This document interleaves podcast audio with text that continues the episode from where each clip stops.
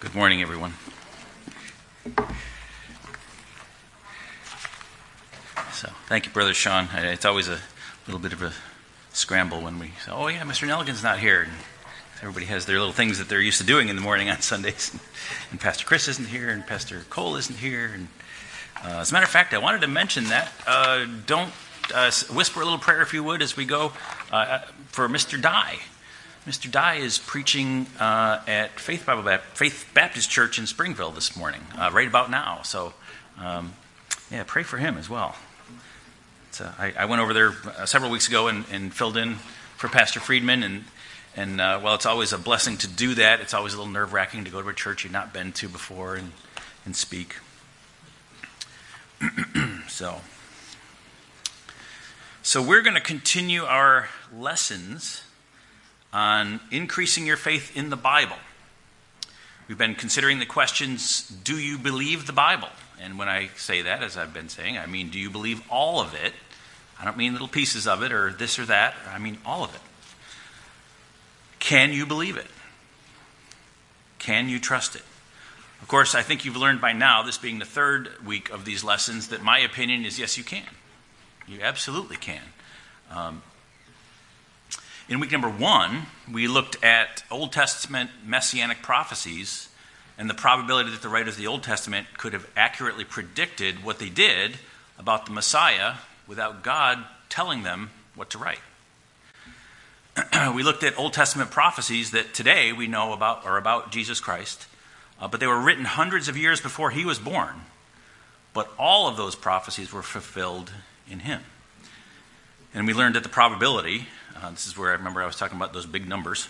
Uh, I, I promised Gloria I wouldn't talk numbers today, so I won't. but we learned that the probability is so infinitely small that that could happen. The Old Testament writers could write those things about one man. Uh, that it's in fact inconceivable that it could happen without God supernaturally providing the information to the, the men that wrote it down. In week number two, last week, we looked at several prophecies uh, from God, written down in 586 BC by Ezekiel about historical events at the city of Tyre. You might remember that if you were here last week.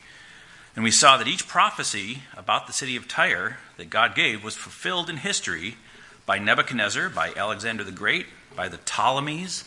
I didn't talk about this one, but the Romans as well, by the Muslims and the Crusaders, right up to the fact that the area in, in Tyre, the old city of Tyre, is flat like the top of a rock today just like the Bible said it would be.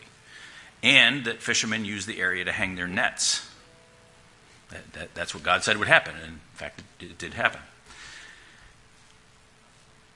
So that was some talk about prophecy. I'm going to turn from prophecy today and switch to a different, oh, two different subjects today. We're going to talk about the scientific accuracy of the Bible and I'm going to try and do this with some examples. Probably uh, a lot of you have heard teaching or preaching on scientific accuracy of the Bible, or you've read about it.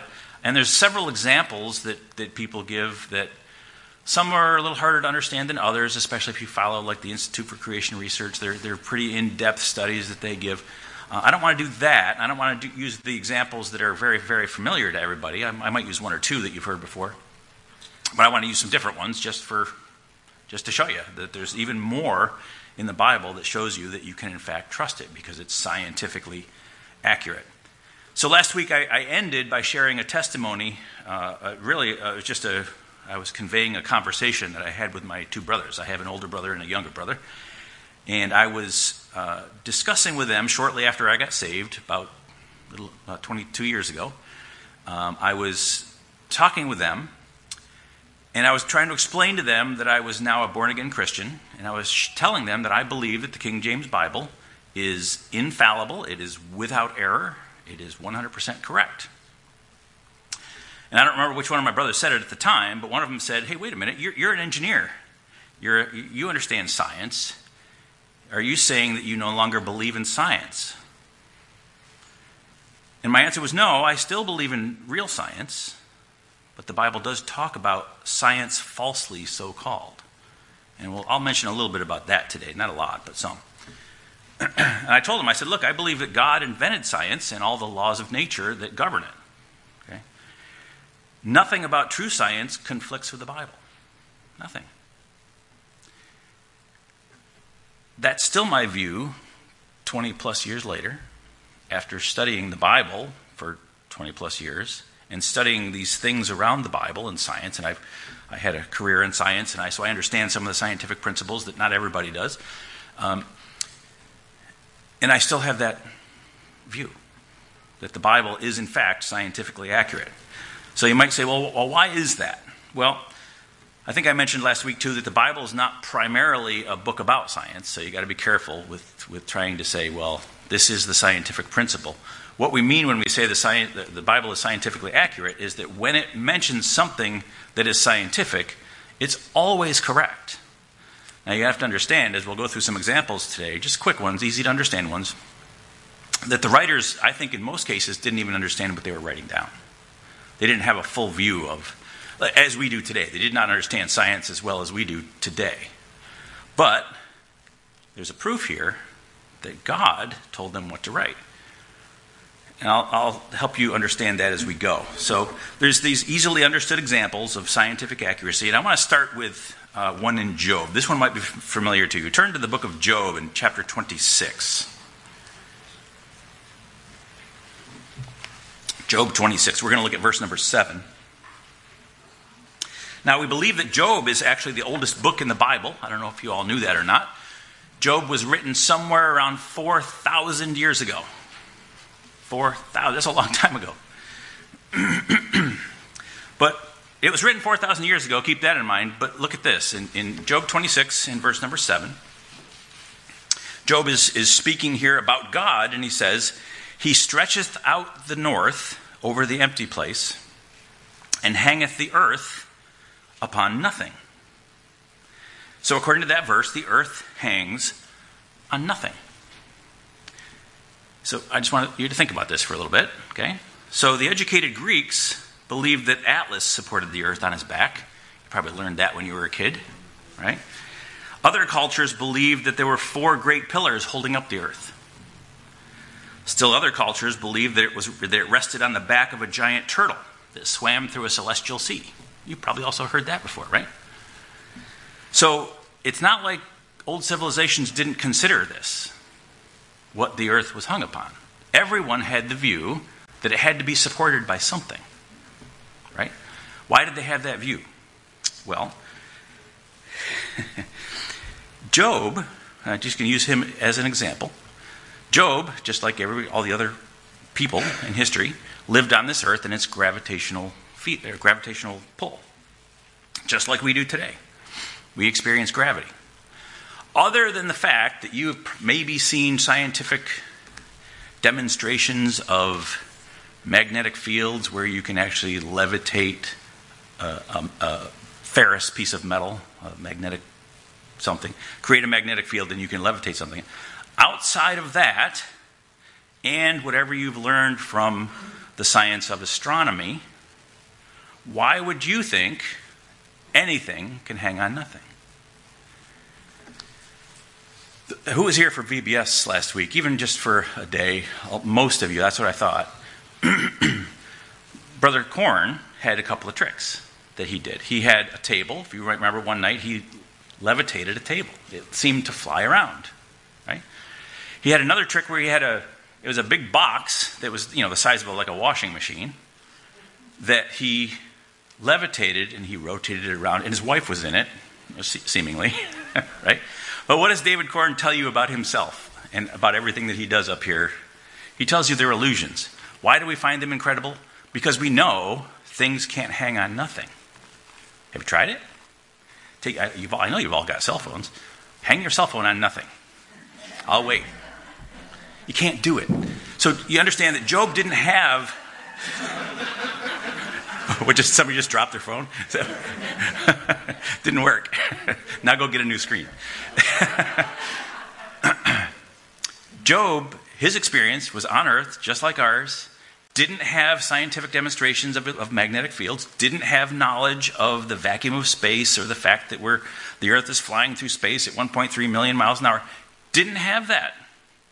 All these other cultures believed that the Earth was supported some other way. Yet Job wrote, He hangeth the earth upon nothing.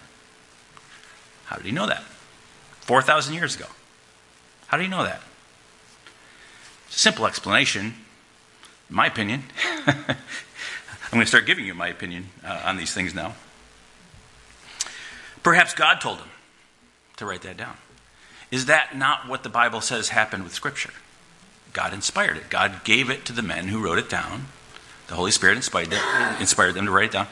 And Job simply believed that God could do anything and had faith that what God told him to write down was correct. Would that explain it? Uh, I think so.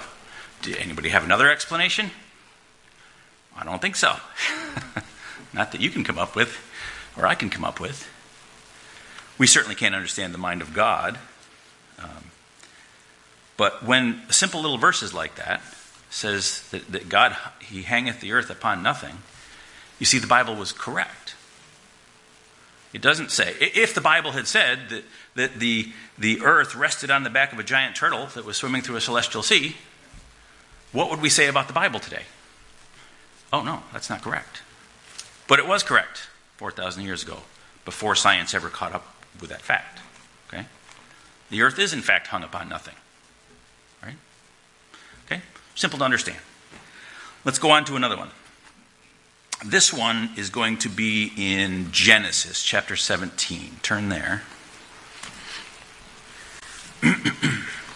this is another fascinating, to me, uh, scientific fact that we see in the scriptures. This isn't so much a proof, but it's one of those things that, uh, that God did that is fascinating because when science caught up with why, it, it, it's something they didn't understand back then, and we don't actually practice uh, exactly this way today. I'll tell you what it is in a second.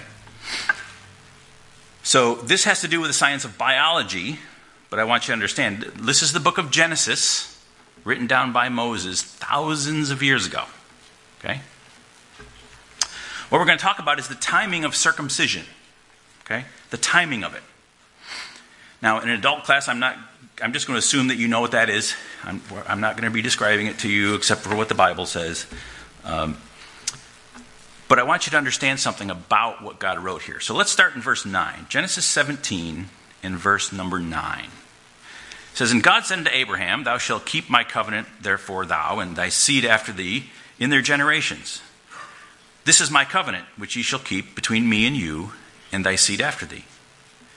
Every man child among you shall be circumcised, and ye shall circumcise the flesh of your foreskin, and it shall be a token of the covenant betwixt me and you. And he that is eight days old shall be circumcised among you, every man child in your generations, he that is born in the house or bought with money of any stranger, which is not of thy seed. He that is born in thy house, and he that is bought with thy money, must needs be circumcised, and my covenant shall be in your flesh for an everlasting covenant.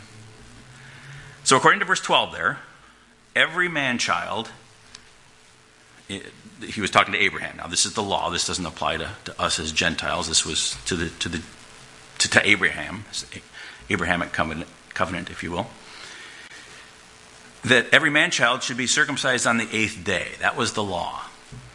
Okay? Now, today, if you have a son and you have your son circumcised, it's done within the first day or two of his life before you go home from the hospital. That's, that's when it's done. Okay? Now, before the doctors circumcise a child today, they will give the child a vitamin K shot. They do that because vitamin K naturally helps with clotting and is vital for the stoppage of bleeding. In Abraham's time, before vitamin K shots, okay, I don't think we're going to argue that point, right? Abraham was instructed by God to circumcise on the eighth day. But it turns out today we know something that we didn't know before. That is, that, uh, let's see, it's yeah, yeah, okay. So today, we know that the eighth day of a child's life just happens to be the day that a child will have the highest naturally occurring levels of vitamin K and prothrombin. which is a protein necessary for clotting in conjunction with vitamin K.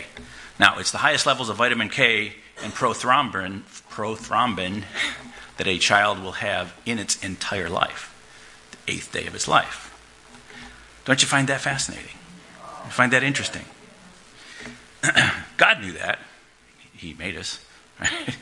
And then he told Abraham, look, you're gonna you're gonna circumcise all your, your men child, and that's you're gonna do it on the eighth day. Why did he do that? Well, maybe, perhaps that's why. Abraham didn't know that. Abraham was just told, it says right there in verse 9, and God said, right? So that, that's what we're coming down to here as we study all of these things. How, how, how, did they know? How did they know that the eighth day was the right day? Well, and God said. That's why. Science just caught up with it later. Man just caught up with it. So, those are just a couple of examples that the, the earth hangs on nothing and the timing of circumcision. And there's a lot of scientific facts in the Bible that are absolutely correct. But they were only proven to be correct by science hundreds or thousands of years after they were written by God in the Holy Book. I'm going to, I'm going to run through some other examples fairly quickly, uh, but they're fairly easy to understand. Sorry. um, one of the things I was telling the men earlier, I, I was awakened at 3.30 by a thunderstorm this morning. Rain was pouring in through my windows, so I got up and I closed the windows of my house. Now, I had had a conversation before I went to bed with our missionary, Justin Dye, who told me we were, we were talking about a particular subject, and he said, Hey, I'm preaching on that subject today, meaning Sunday afternoon for them over at North Cebu Baptist Church. So he said, Tune in, it's at 3.30 a.m. So 3:30 as I'm closing my windows. Well, okay, I guess I'll tune in. So I, I got up at 3:30 this morning. That's I'm, if I'm not totally coherent, perhaps that's why. it could be something else, I guess, too. Um, but anyways, that's just an aside. So uh, a couple of quick examples uh, of scientific accuracy of the Bible. You don't have to turn there. I'm going to I'm going to read these verses to you. Uh, the first one is from astronomy. Again, I, I'm not going to. I'm going to try and stay away from the ones that you're used to hearing about. I'll give you maybe some different ones. This one, again, might be a little familiar. Jeremiah 33 and verse 22 says, As the host of heaven cannot be numbered. Okay, so remember that. Just going to finish the verse. Neither the sand of the sea measured, so I will multiply the seed of David my servant and the Levites that minister unto me. Now, this verse is about multipl- God multiplying the seed of David. Okay, that's what it's about. But the example that he uses is the host of heaven, and he says that it cannot be numbered. So I want you to think okay, the stars cannot be numbered. I don't know if you've ever stood out in the, in the night looking at the stars and thought, I bet I could count those. Given enough time, maybe. Maybe not. Genesis 22 17 says this after eh, remember the story of Abraham uh, going to Mount uh, Moriah to sacrifice uh, Isaac at God's command after he didn't spare his son and he took Abraham there, or, or Abraham took Isaac there, God said this. Uh, after that was over, he said, That in blessing I will bless thee, in multiplying I will multiply thy seed as the stars of heaven. What's, what's God saying here? He's going to multiply Abraham's descendants to the point of being innumerable like the stars of heaven. The stars of heaven being something that you cannot number. now, that might not fascinate you, uh, having just been out in the night sky, right? But have you seen the new photos taken by the James Webb Telescope? It's a little washed out by our lights, and the the the, the, um, the uh, resolution of our equipment isn't nearly what it needs to be to see the the uh, the detail of this photo. this photo, um, you, you can download the full file online and you can zoom in on it and you can see some pretty fascinating things. Not that it's not fascinating in itself, but this photo was released just last month, July of 2022. I don't know if many of you follow these things. Um, now, when you read about these things on the internet, you can you can look it up. It's really easy. Just type in James Webb, James Webb Telescope first photo. Okay, that, that will come up. So you have to sort through the nonsense about the photo peering into the past billions of years. Okay, what they're going to tell you through science, which isn't science, it's theory, that that photo, you're looking at light that's three and a half billion years old. It was generated three and a half billion years ago. I personally don't believe that. I personally believe that God created everything with age. That includes the stars and the light coming from the stars. God created them such that the light was already here, so we could see it once we had the technology. So sort through that stuff. But in any case, the, the, the press release that, that, that, this photo came out with said this. It says the infrared, infrared image depicts, deep, oh, I'm not even speaking right today. Let me get this right. Depicts thousands of previously unseen galaxies. Okay, previously unseen means we did not know they existed until last month, July. Okay? Not just stars, but what, what did I just say? Thousands of galaxies. What you're looking up at up there, there are a couple of stars in that photo. That's a star. Uh, that's a star. But most of what you see there are galaxies. Anybody know anything about how many stars are in galaxies? Remember, sorry, Gloria. Remember we were talking about quadrillion, hundreds of quadrillions? Okay, and there are thousands of galaxies in that photo. Galaxies. Like the Milky Way galaxies, all the stars that make up the Milky Way. There's thousands of galaxies in, the, in that photo. in one image. Do you know how much of the sky that image covers? It's so small you can't even see it. That image is taken of a piece of the sky that, you know, Brother Kelly has that nice telescope that he brings sometimes, which is a pretty powerful telescope. He can't even see that with his telescope. That is a little teeny tiny piece of the sky. And the other thing that the press release talks about here is that this, this James Webb telescope can turn to any point in the sky and see things like that. Now, the thing that you can't see is, is where it looks black to you. On this photo, you can zoom in and you see it ain't black. There's thousands more galaxies if you keep zooming in. So the Bible is accurate here. The stars are innumerable.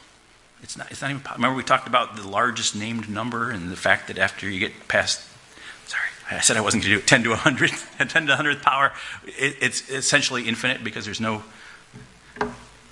the stars are in fact innumerable. Just like the Bible says they are. Okay? Also, 1 Corinthians 15:41 says this, there is one glory of the sun and another glory of the moon and another glory of the stars. For one star differeth from another star in glory. Okay? Now, the men God used to write the Bible did not have telescopes, so you know. I mean, you might have guessed that. they looked up into the night sky just like we could with a naked eye, as you and I can do today. Yes, you can see some stars that are brighter than others right? You you can see stars that are brighter. If you have a little bit of knowledge, you know that the brightest ones, oh, well, that's actually a planet. That one's Jupiter, right? You, you know that. It's not really a star. Um, with photos like, like this, what you learn is some of those dots are galaxies, not the ones that we can see with our, with our eyes. But So, back in the time that this was written, when Paul wrote 1 Corinthians, he could walk out and remember, uh, I have a belief that one of the things that Paul had, the, the thorn in the flesh that he had, had to do with his eyes, that he couldn't see well. Okay? But, so I don't know that Paul could look up at the sky or not. Um, but when he wrote that, that, that one star differeth from another star in glory, um, I don't believe he was just talking about the fact that one was brighter than another. Just like if you go look in the sky, that one's brighter than another. Because that could easily be explained. If I had a candle, if I would say this was a candle, and I held the candle and we turned off all the lights, right, you could tell that that is fairly bright and roughly how far away it is. And then if we all went, we waited till midnight, went out on the street, and I went down to, I don't know, Eden Seafood. and I stood down there with my candle. You could see it at night from here, but it would be dimmer from your perspective, right? So just distance back then, I'm sure they thought of that, right? But th- I don't even think that's the scope of what that means that one star differeth from another in glory, that, that one is just brighter than another. I think what it means is that the stars differ in some are so magnificent versus others. And to, uh, today, uh, I'll say it this way science has discovered that there are different types of stars. I don't know if you all know this, there are 24 different types of stars. You've heard of white dwarfs and supergiants and red giants and red dwarfs and neutron stars, all vastly different in size. All 24 all very, I mean, like, if you you can go on the internet and check it out. I'm not going to try and describe it to you, but you look at some of the the, the white dwarfs, for example. They're not dwarfs. They they absolutely make our sun look like it's a little pinprick. Nothing. They're huge, just unimaginably large to us.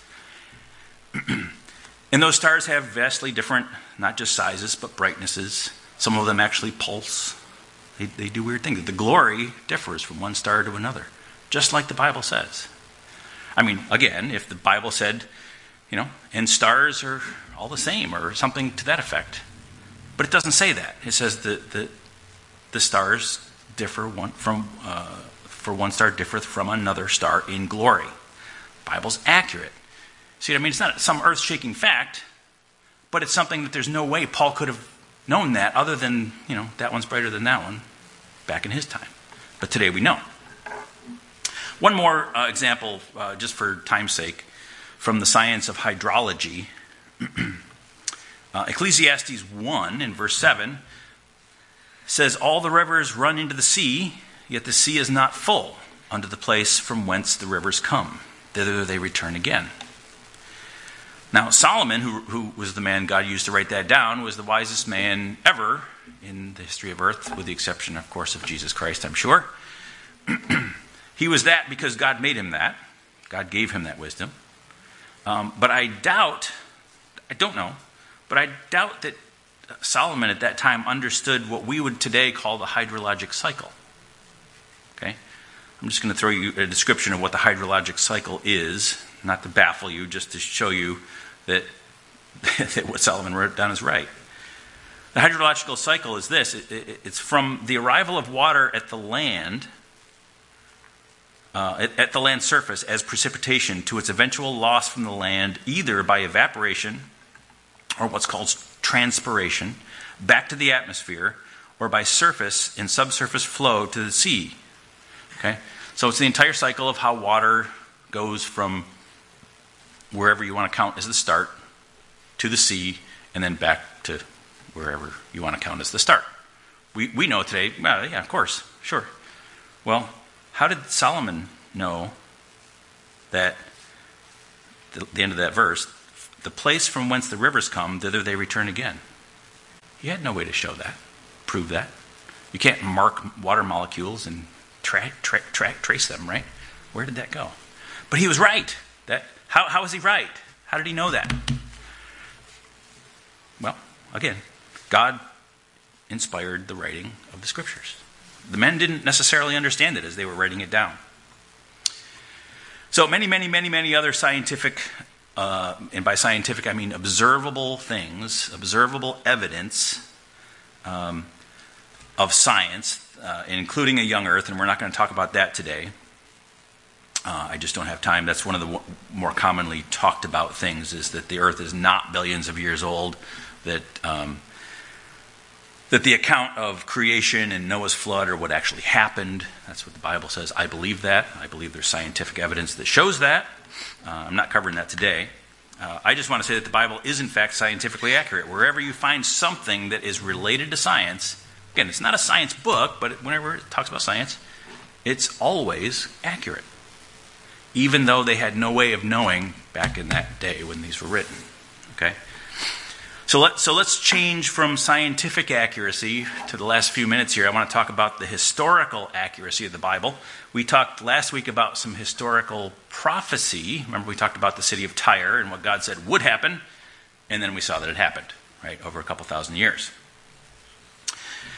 I'm not talking about that, I'm talking about historical accuracy. Just like with science, where, where there are facts in the Bible that are historic facts, they're always correct.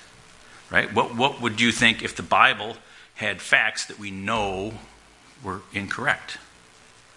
You would question the Bible. But you can't, not based on historical accuracy or scientific accuracy or prophecy. You can't, because it's always accurate. So let's look at a couple examples of that. So there's literally thousands of examples of historical accuracy in the Bible. Thousands of them, right? So perhaps the most famous one is the fall of Jericho. Most of you are probably familiar with that. God told Joshua that he had delivered Jericho into his hands as they crossed into the promised land, and that Joshua and the, the Israelites were supposed to compass the city of Jericho with the priests and the ark once a day for six days. And then on the seventh day, they were to compass it seven times. They were to shout, blow the trumpets, and the wall would fall down flat. Okay. Well, archaeology has discovered that the walls of the city fell down flat. Uh, let me read to you a little bit about that. Um, this is again, this is uh, Josh McDowell's book because he has lots of chapters in here with excerpts from other writings, so it's just a convenient way to not carry 15 books around, okay? so during the excavations of Jericho, that was done from 1930 to 1936, so it was a while ago now, but uh, the archaeologist, his name was Garstang, he, he found something so startling that a statement of what was found was prepared and signed by himself and two other members of the team. In reference to these findings, Garstang says this quote, As to the main fact, then, there remains no doubt. The walls fell outwards so completely that the attackers would be able to clamber up and over the ruins into the city. Unquote. Why is that so unusual? Because in archaeology, walled cities, the walls don't fall outward, they always fall inward. If you remember the story of Jericho, when the Israelites first went in there, there were actually houses, people living on the wall and around the wall. So when walls would fall in, they wouldn't fall flat, they would fall on top of what was right behind them. These fell out. And it was in the 1930s, they didn't have you know, photographic equipment and, and, and lots of great ways to, to document this stuff. There, I don't even know if there are any photos of this. But the point is just this archaeology proved that what God said to Joshua is exactly what happened. There's archaeological evidence, it exists. Okay? So there's one example. The most satisfying of proofs, though, I think, are the ones that, you know, the ones that um, were in dispute at one time. I, I, I, love when the Bible skeptics are proven to be incorrect. I, I really like that. Um, so I got a sampling of just some of those. Um, so everything that I'm going to talk about here for the next few minutes um, as little as 100 years ago, was once cited by scholars as errors in the Bible. So uh, turn to Luke chapter 2, if you would.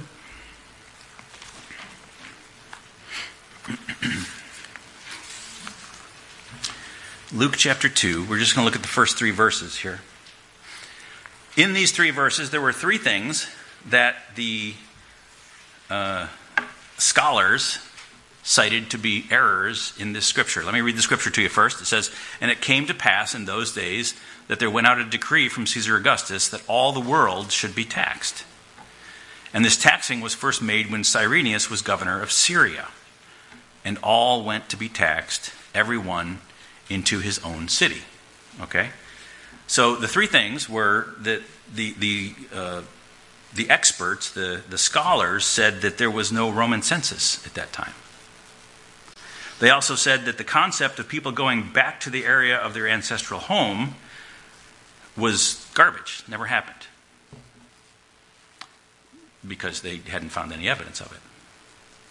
The third thing was that Cyrenius was not governor of Syria at that time. That's what they said. Let me tell you what archaeology found. Okay, so it was, uh, this is the statement in the writing. I'm just going to read it to you. I'm going to add one little piece here. It was at one time conceded, not by Bible believers, but by historians, okay, that didn't believe the Bible. It was conceded that Luke had entirely missed the boat in the events uh, he portrayed as surrounding the birth of Jesus in Luke 2, verses 1 to 3. Critics argued that there was no census, that Cyrenius was not governor of Syria at that time, and that everyone did not have to return to his ancestral home. First of all, archaeological discoveries show that the Romans had a regular enrollment of taxpayers and also held censuses every 14 years. This procedure was indeed begun under Augustus, and the first took place in either 23 to 22 BC or in 9 to 8 BC. The latter would be the one that Luke is talking about. Second, we find evidence that Cyrenius was governor of Syria around 7 BC. This assumption is based on an inscription found in Antioch ascribing uh, to Cyrenius this post. As a result of this finding, it's now supposed that he was governor, by historians, of course, that he was governor twice, once in 7 BC and the other time in 6 AD. Okay, so he was governor at that time. Last, in regard to the practices of enrollment, a papyrus found in Egypt gives directions for the conduct of the Roman census. It reads uh, this Because of the approaching census, it is necessary that all those residing for any cause away from their homes should at once prepare to return to their own governments in order that they may complete, complete the family registration of the enrollment and that the t- tilled lands may retain those belonging to them. It's kind of the opposite. We look at owning land, right? They're talking about that the lands would retain the people that belong to them. Isn't that weird? A little different thinking for us. But that's the Roman decree they had to go back to their ancestral homes for the census. Okay? So th- there's the three things that were proven by archaeology to be incorrect. Um, I'm just going to move along faster so that I finish this up here. Um, there's a couple other arguments uh, regarding some scriptures here in the uh, in the Bible that scholars said were incorrect. Okay, one was in Acts 18 verse. Um, no, sorry, I want to do this one first. Acts 16 and verse 20. Okay, Acts 16 and verse 20 says this. It says, And brought them to the magistrates, saying, These men, being Jews, do exceedingly trouble our city. The word magistrates there that we have in our English Bible was translated from uh, the word praetor in Greek. All right? And the scholars said, nope, that is the wrong term. That was not used for the, the, the uh, Roman colony. They did not use the word praetor, it's a Greek word. So the experts insisted that Luke was incorrect in using that term, saying, oh, see, the Bible's wrong. But in fact, Luke was proven to be correct as archaeological evidence has now shown that the title of praetor was employed by the magistrates of that Roman colony, Philippi. Isn't that interesting? It wasn't broadly done just there. And it was proven right. Luke was right when he was, he was, he was using it. Also, his use of the word proconsul for the title of Gallio in Acts 18:12. Acts 18:12 says this, and when Gallio was deputy of Achaia, the Jews made insurrection with one accord against Paul and brought him to the judgment seat.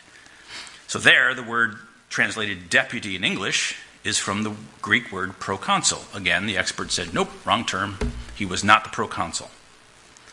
Well, there's some more archaeology that proves that to be the case. Luke's worst choice of the word proconsul as the title for Gallio in, eight, in Acts 18:12 is correct, as evidenced by the Delphi inscription, which states in part, "As Lucius Gal- Junius Gallio, my friend, and the proconsul of Achaia." The, pro, the, the Delphi inscription was written in uh, 52 AD, and it gives us a fixed time period for establishing Paul's ministry as, as uh, ministry of one and a half years in Corinth. We know this by the fact from other sources that Gallio took office in July 1st, and that his proconsulship lasted only one uh, year, and that one year overlapped Paul's work in Corinth. See, so we can we can date things now with what some of the uh, archaeologists have found. So pretty pretty fascinating stuff. There's there's uh, boy, I wish I had a little more time, but I'm I'm just going to have to skip over some things here. Um, let me just give them to you. Uh, we won't be able to read the scriptures, but um, there was another uh, quote, error in the Bible, said by scholars, where they said in Isaiah 20, where it talks about Sargon being the king of Assyria, the experts said, nope, he was never the king of Syria. For a very long time, Isaiah 20 was the sole reference to Sargon preserved in the records of the ancient world until excavations in the old Assyria, in old Assyria showed that King Sargon was a great king. Okay? Again, archaeology proving the historical accuracy of the Bible. Last one, uh, and then I'll just have to wrap it up. the Belshazzar, uh, that Belshazzar was the last king of Babylon. Uh, if you look up, uh, there's a man named Nabonidus who, in history, was called the last king of Babylon. In fact, he wasn't. The Bible says something different. History at one time only recognized Nabonidus as the last king. However, the discovery of the Nabonidus Chronicle makes it clear that Nabonidus was away on campaigns and established a dwelling in Tema. The tablet says of his son, Belshazzar, that he, Nabonidus, freed his hand. He trusted the kingship to him. Thus, Belshazzar exercised co regency in Babylon and the book of Daniel is absolutely correct. It also shed light on um, Daniel 5, verse 30, where a man like Daniel would be third in the kingdom. Did you ever wonder about that? Who was second? The answer is Belshazzar. Nabonidus was king. He's co regent with his son, Belshazzar. Daniel was third in the kingdom. Okay? Just sheds a little bit of light. But Again, the historical ac- accuracy is absolutely something that you can look at and say, you know what? God always gets it right. It's always correct. So, yet again, it's just a small sampling from history as recorded by the Bible that proves the Bible is absolutely correct. Each of those things that I just said to you were questioned by Bible skeptics and historians until archaeology found evidence that proved the words of the scriptures to be correct and accurate. So let's go back to where we started. Can you believe the Bible? It's always correct. it predicts things before they happen to the point that it's inconceivable that it could happen. It's scientifically accurate. It's historically accurate. Always. There are critics of the Bible, don't get me wrong. There are people out there that are going to tell you, oh, well, the Bible's not correct. But did you know that not one of them has a single hard fact that the Bible is incorrect with regard to science, with regard to history. And then next week, what we're going to talk about, because you can't ignore this subject, is has the Bible had an effect on anyone? Because if it's a supernatural book, it ought to have an effect on somebody, right? If God really wrote it. So we're going to talk about that exclusively next week. So no more, I promise, Gloria, no more numbers, no, no more science. All we're going to talk about is the effect that the Bible has had on people's lives. Okay? All right, let's pray and I'm done. Heavenly Father, Lord, I just want to thank you, uh, Lord, for these, these folks that have come out. Lord, thank you for uh, this lesson. Uh, Lord, thank you that we can count on your word. Lord, that we can trust in it. Lord, thank you for giving it to us. Lord, we pray that we would uh, be able to read it, and your Holy Spirit would help us to understand it and and and, uh, and trust in it, and just live according to it. Father, uh, we just thank you uh, for this day, this this uh, beautiful day, uh, Lord's Day, and ask now, Lord, that you'll bless the service to follow. Lord, I pray that Lord you would continue to speak to us, Lord, during that hour. Lord, and bless our fellowship later on. Well, thank you for it all in Jesus' holy name. Amen.